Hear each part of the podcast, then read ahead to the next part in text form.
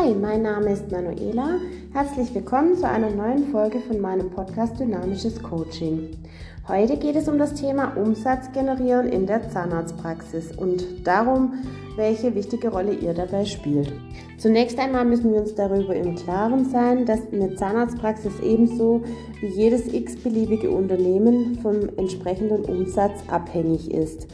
Das hängt dann davon ab, ob das Unternehmen viel oder eben eher mäßig verdient. Hier spielt es dann natürlich eine große Rolle, auf welche Tätigkeitsschwerpunkte in eurer Praxis der Fokus gesetzt wird. Seid ihr Profis im Implantieren? Macht ihr den schönsten Zahnersatz? Seid ihr besonders spezialisiert im Bereich Prophylaxe? Seid ihr eher eine reine Kinderpraxis oder oder oder? Wichtig ist das genau zu analysieren und dann eure EPAs, also sprich eure Einkommen produzierende Aktivitäten, so oft wie nur möglich am Tag zu planen. Das bedeutet jetzt mal ähm, ganz vereinfacht so viele Implantate wie möglich am Tag zu setzen oder so viel Zahnersatz wie möglich zu terminieren. Hier müsst ihr genaues äh, Zeitmanagement betreiben und wirklich explizit so viel Zeit wie nötig und so wenig Zeit wie möglich für die Behandlung einplanen. In einem weiteren Podcast zeige ich euch gerne, wie ihr den Tag am besten plant und bestimmte Zeiten für bestimmte Behandlungen täglich freilasst und vor allem einmal komplett durchrechnet, wie viel Zeit ihr durchschnittlich für welche Behandlung braucht. Die wenigsten Praxen rechnen zum Beispiel bei einer professionellen Zahnreinigung den exakten Betrag aus, was wir Kosten in dieser einen Stunde, also ich sage jetzt mal eine Stunde pauschal. Ich weiß, manchmal geht es schneller, manchmal vielleicht sogar länger, aber nehmen wir mal ähm, pauschal eine Stunde, also 60 Minuten. Hier spielen ganz viele Faktoren für die Wirtschaftlichkeit am Ende eine Rolle. Also es kommen zum Beispiel Materialkosten hinzu, was brauche ich an Polierpaste, Bürstchen, Gummikelch, Interdentalbürstchen, Zahnseide und so weiter. Dann kalkulieren wir die Zeit für die ähm, anschließende Aufbereitung der Instrumente und natürlich auch für das Behandlungszimmer. Ähm, wir müssen aber auch den Lohn der Helferin, den Verbrauch von Strom, Wasser, auch eventuellen Heizkosten etc. mit ins Auge nehmen, fassen. Ganz wichtig hier spielt natürlich auch die Art und Weise der Behandlung eine große Rolle. Also je höher das Niveau, umso höher kann hier der Preis angesetzt werden. Es gibt auch hier unzählige Möglichkeiten, den Standard ähm, zu heben. Also kleines Beispiel, es ist natürlich ähm, sehr nett für den Patient, wenn er nach seiner ersten Zahnreinigung sämtliche Infos in einer schönen aufgemachten Patientenmappe mitbekommt und diese noch äh, ein bisschen individualisiert wird. Also zum Beispiel mit Bildchen äh, von den Interdentalbürsten. Die entsprechende Farbe kann man dann da ankreuzen oder Bildchen mit der Zahnpasta, die ihr ihm empfohlen habt, ankreuzen, Info über ähm, Zahnbürsten und so weiter. Also da gibt es viele Möglichkeiten.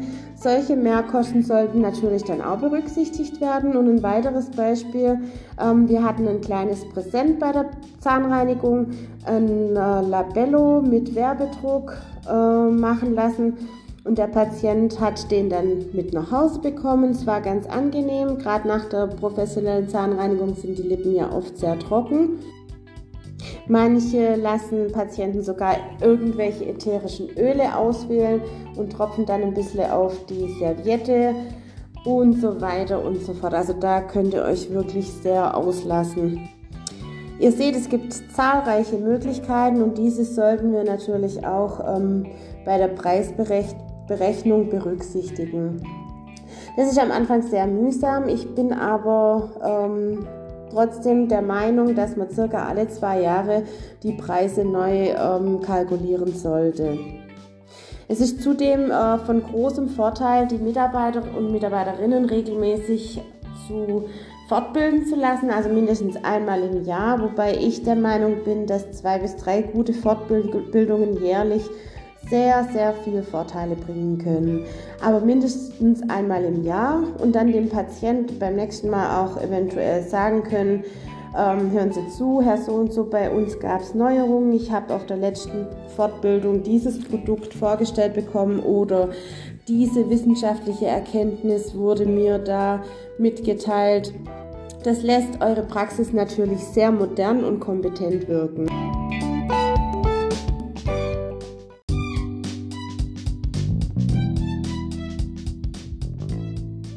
Was ich persönlich ganz schlimm finde, ist es, wenn Mitarbeiterinnen völlig unkompetent und ohne die notwendige Fortbildungen ähm, die Zahnreinigung stillschweigend durchführen.